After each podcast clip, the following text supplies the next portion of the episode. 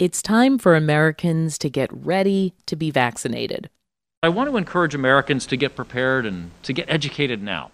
At a briefing on Wednesday for Operation Warp Speed, the government's vaccine development program, Health and Human Services Secretary Alex Azar said people should get online and do their research now. Visit the CDC's website to find out more about the vaccines we're developing and the process they've gone through. With the FDA weighing emergency approval for two vaccines, Azar isn't the only government official telling people to get ready. By the time we get to April, the normal, healthy young man or woman, 30 years old, who's got no underlying conditions, can walk in to a CVS or to a Walgreens and get vaccinated. Dr. Anthony Fauci said in an interview with Facebook's Mark Zuckerberg this week anyone who wants to should be able to get a shot by April. The challenge is convincing people not to put it off. If they want to wait a month or so, that's okay, but I don't want them to wait six to eight to nine months. A return to normal life, Fauci said, depends on at least 75% of the population getting vaccinated. So if you want to be part of the solution, get vaccinated and say, I'm not going to be one of the people that's going to be a stepping stone for the virus to go to somebody else. I'm going to be a dead end to the virus. Consider this. For most of us, a vaccine is just months away. The next phase of the public health effort is convincing enough people to get it. From NPR, I'm Audie Cornish. It's Wednesday, December 2nd. Since the 1980s, hip hop and America's prisons have grown side by side. And we're going to investigate this connection to see how it lifts us up and holds us down. Hip hop is talking about what we live, trying to live the American dream, failing at the American dream. I'm Sidney Madden. I'm Rodney Carmichael. Listen now to the Louder Than a Riot podcast from NPR Music, where we trace the collision of rhyme and punishment in America. It's Consider This from NPR. While a vaccine is months away for most of us, for healthcare workers and people in long term care facilities, it could be a matter of weeks. Um, I'm gaveling the meeting uh, to order. This is the um, emergency uh, meeting of the Advisory Committee on Immunization Practices the CDC's Advisory Committee on Immunization Practices, that's a group of doctors and medical scientists, held a closely watched meeting on Tuesday this week. They were voting on a series of recommendations for who should get the very first doses of a coronavirus vaccine.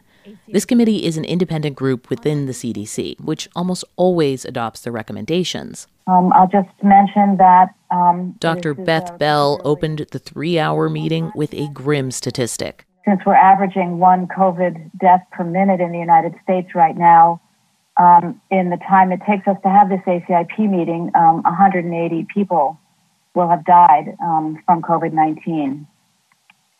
So um, we are um, acting, I guess, uh, none too soon. Um, first slide, please. Now, the committee has been working for months on these recommendations. Dr. Atmel.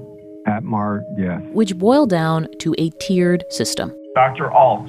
Ault, yes. For states and local authorities to decide what to do with the first doses of a vaccine. Dr. Bell. Bell, yes. This vote this week was about who is in the very first tier. Therefore, the motion passes. Committee Chair Dr. Jose Romero announced the 13 to 1 decision. Vaccination in the initial phase of the COVID 19 vaccination program phase 1A should be offered to both healthcare personnel and residents of long term care facilities.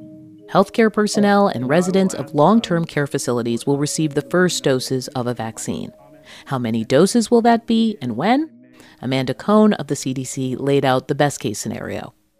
We anticipate having about 40 million doses, so enough to cover somewhere between 15 and 20 million individuals, um, which does cover a large portion of healthcare workers by the end of December. And then after that, Another 5 or 10 million doses could be available each week, Cohn said, for other high risk groups, in an order still to be determined. By the way, one reason the vote was 13 1. So I have really struggled with this. The lone no vote, Dr. Helen Talbot, an associate professor of medicine at Vanderbilt University Medical Center. In a public meeting last week, Talbot said she wasn't sure people in long term care facilities should get the vaccine so soon. In part because coincidental deaths in nursing homes might erode public trust in the vaccine.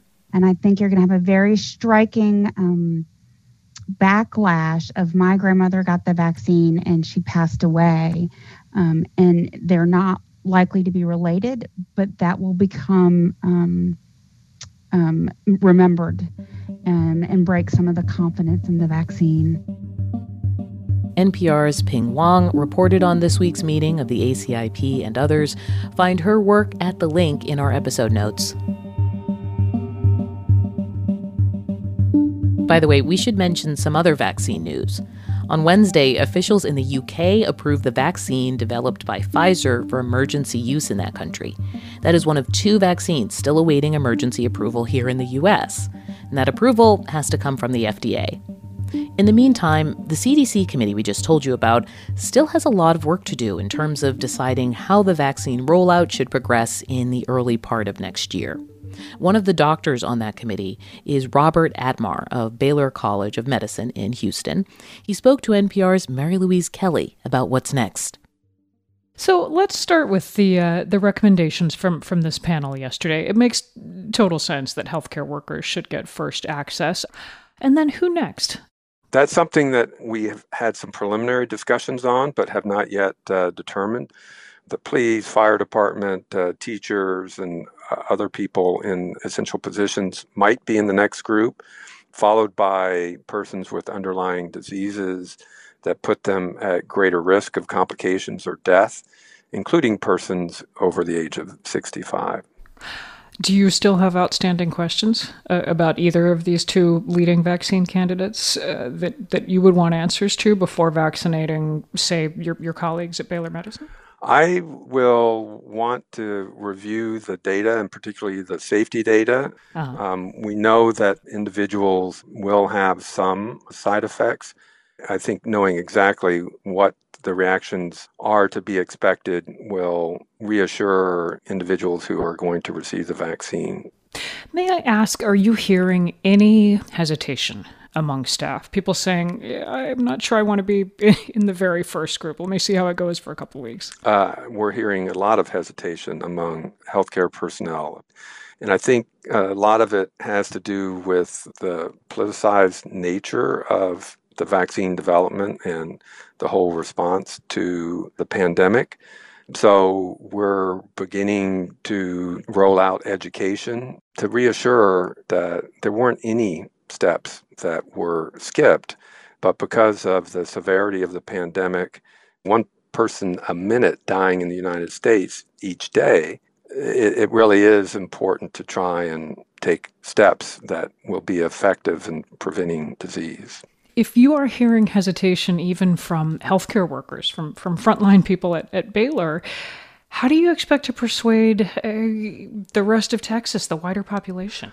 Well, many of the healthcare workers I've spoken to who have expressed concern to me don't necessarily want to be in the first group, even though they're prioritized for the first group, but want to see for themselves how their friends and colleagues respond to the vaccine.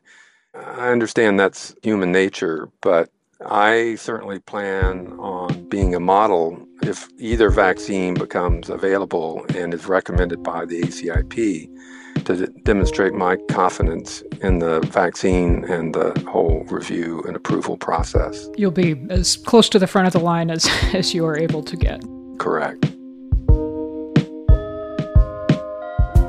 Dr. Robert Atmar with Baylor College of Medicine in Houston.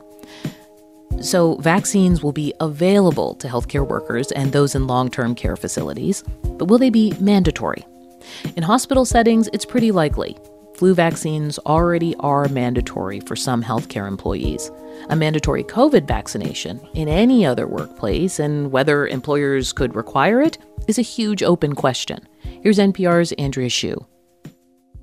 Only a couple of months into the pandemic, Holly Smith had made up her mind. Her restaurant, Cafe Juanita in Kirkland, Washington, would not reopen to diners until there was a COVID 19 vaccine. She's already told her staff, You are going to get vaccinated. Some of my young millennials are like, so I'm taking this as a directive, like as a mandate. Is that how you mean it? And it's, it's a scary thing, you know?